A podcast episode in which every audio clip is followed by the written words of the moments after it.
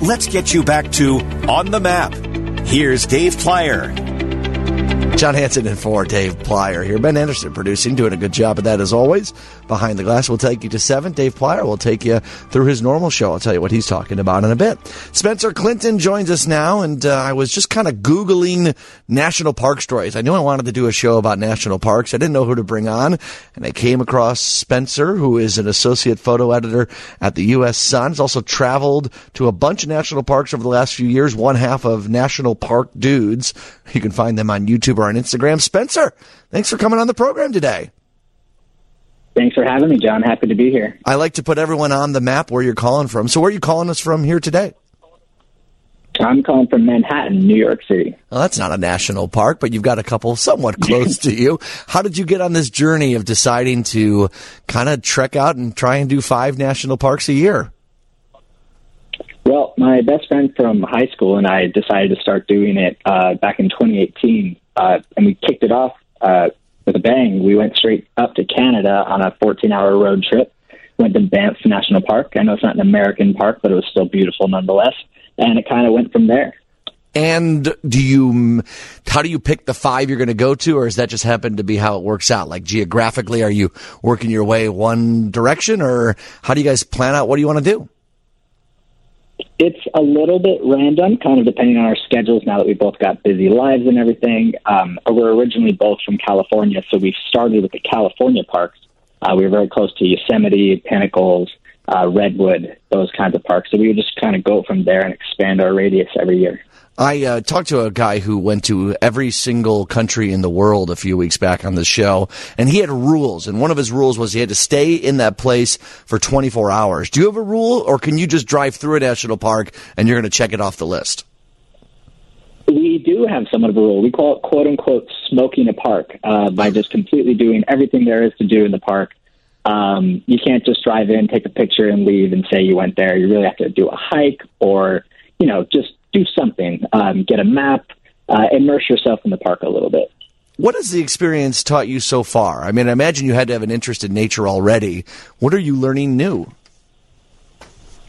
Um, I think I'm learning that I have an appreciation for a lot of different types of landscapes that I might not have enjoyed so much in the past. Like, for example, we went down to Joshua Tree National Park a few years ago, and that's a very desert kind of like park. Uh, and we, when we went, it actually happened to be covered in snow, and it was just a very surreal, different experience to anything I've ever, you know, happened upon in my life. And so I, I think it's good to take a chance and try out these new par- new parks that all have something different to offer. Obviously, you're a photo editor. I'm sure you take a lot of photos as well. Do you do that in the national park, or is this your vacation time so you don't worry about that as much?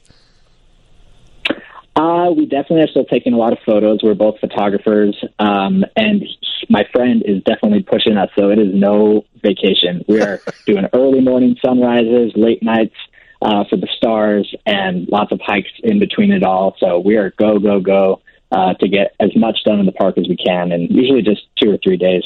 What is it about nature that moves you? It must. Oh, it definitely does. I mean, talk about seeing parks that have you know, say in California, we have a park that has the largest tree in the world by diameter called General Sherman. Um, and it's just, when you're standing in front of it, it is truly just mind blowing to comprehend something that nature created like that. Um, so it's just really, it's special to see it in person versus just online or in pictures. Does it make you feel small or a smaller part of a bigger thing? Absolutely. Um, I think it makes me you know, I mean, half the time we're standing in front of grand overlooks or, you know, walking through these forests and yeah, it's just, and they're all federally protected, of course, so there's, you know, no trace of, you know, humans having been there, save for, you know, every now and then littering, don't litter. Um, but it definitely just makes you appreciate the scale of these parks that we have to offer in the States that just are all these protected areas of land. Do you ever, when you're in these parks, think, I am so glad that some very important men and women had the idea to save this for future generations. Absolutely. I think that's like incredibly important. And, you know, we're still, all of us really play a part in it in every time we visit a park by just, you know, being respectful of the land and, you know, appreciating our past, you know, presidents and committees and everything that have put all their work in to protect these for us to enjoy. Um, I think it's you know a real moment of appreciation. So, what are a couple of your favorite ones uh, that you visited of the 25?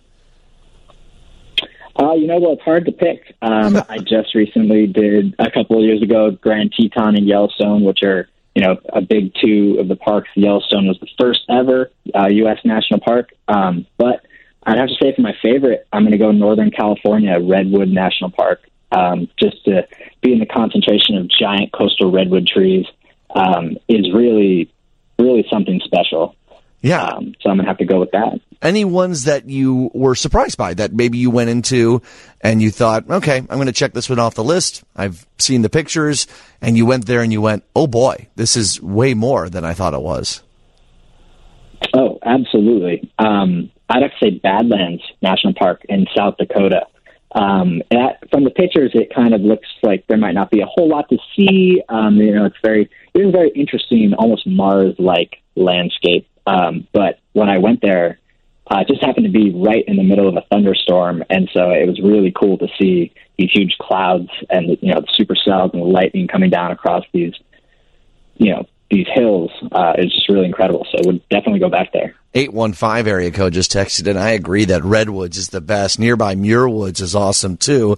Spencer, a lot of texts are coming in. I want to share some more with you and I want to get a few tips from you about how our listeners can maybe go visit one and really how to go about starting to plan one. You okay to stick around a bit? Absolutely. That's Spencer Clinton. Oh, by the way, I want to make sure I give the handles again. National Park Dudes on YouTube and on Instagram. I was scrolling through the photos earlier. They're great things. And the uh, YouTube videos are fun too as they document their journey. You can tell they are lifelong friends uh, doing this. All right, we're going to continue with Spencer on the map. Jon Hansen in for Dave Plier after the news, which comes up after this break on WGN. Let's get you back to On the Map. Here's Dave Plier. Jon Hansen in for Dave Plier on this uh, Friday evening, 639 on WGN. If you're on the road, let us know where you're going. What's on the map for you this weekend? 312-981-7200. You can call in, you can text in, not texting if you're driving, but someone on the passenger seat can tell us where you're going. Had someone calling earlier going to the Twin Lakes, someone going to their backyard. Far or uh, close, it's okay. Let us know what you're doing on this three day weekend. Spencer Clinton joining us now. Spencer, you have been to 25 national parks over the last five years. You're trying to go to all 63, though. That's the end goal, right? Yep, that is correct. We're trying to get them done as much as we can. And obviously, we're busy now, but uh, you know, at least, we try to do at least one park a year now, at least one. Are you going to any national parks this weekend? Unfortunately, I'm not. Uh, I'm heading up to the Appalachian Trail this weekend, but that's you know not a national park. Uh, but I do have a trip to Great Basin National Park in Nevada um, in October. Uh, we're going to see an annular eclipse there, and and do some hiking and hopefully a little camping, um, but we'll see. What's an annular eclipse? I also had the same question when I heard about that. and it is when the moon goes in front of the sun, but not completely covering it. So it looks like it, the sun is just a ring of light, kind oh. of like a donut. Okay, that's cool. I know a lot of. I saw you guys are really interested in you know taking pictures of our amazing views of solar of our solar system and the stars well beyond that. Is that one of your favorite parts about the national parks? Is they're usually you know far away from light pollution and, and give us a, an incredible view of the portrait above. Oh, absolutely. One of the things we always try to see in a national park is the Milky Way. We always try and find some good viewpoint where we can see the Milky Way uh, you know, the landscape in front of it, or even just right above, because obviously a lot of these parks are very remote, so we don't have to deal with the light pollution quite as much. 847 wants to know if you've been to Grand Teton. I want to go to Grand Teton. I wanted to know what Spencer thought of it.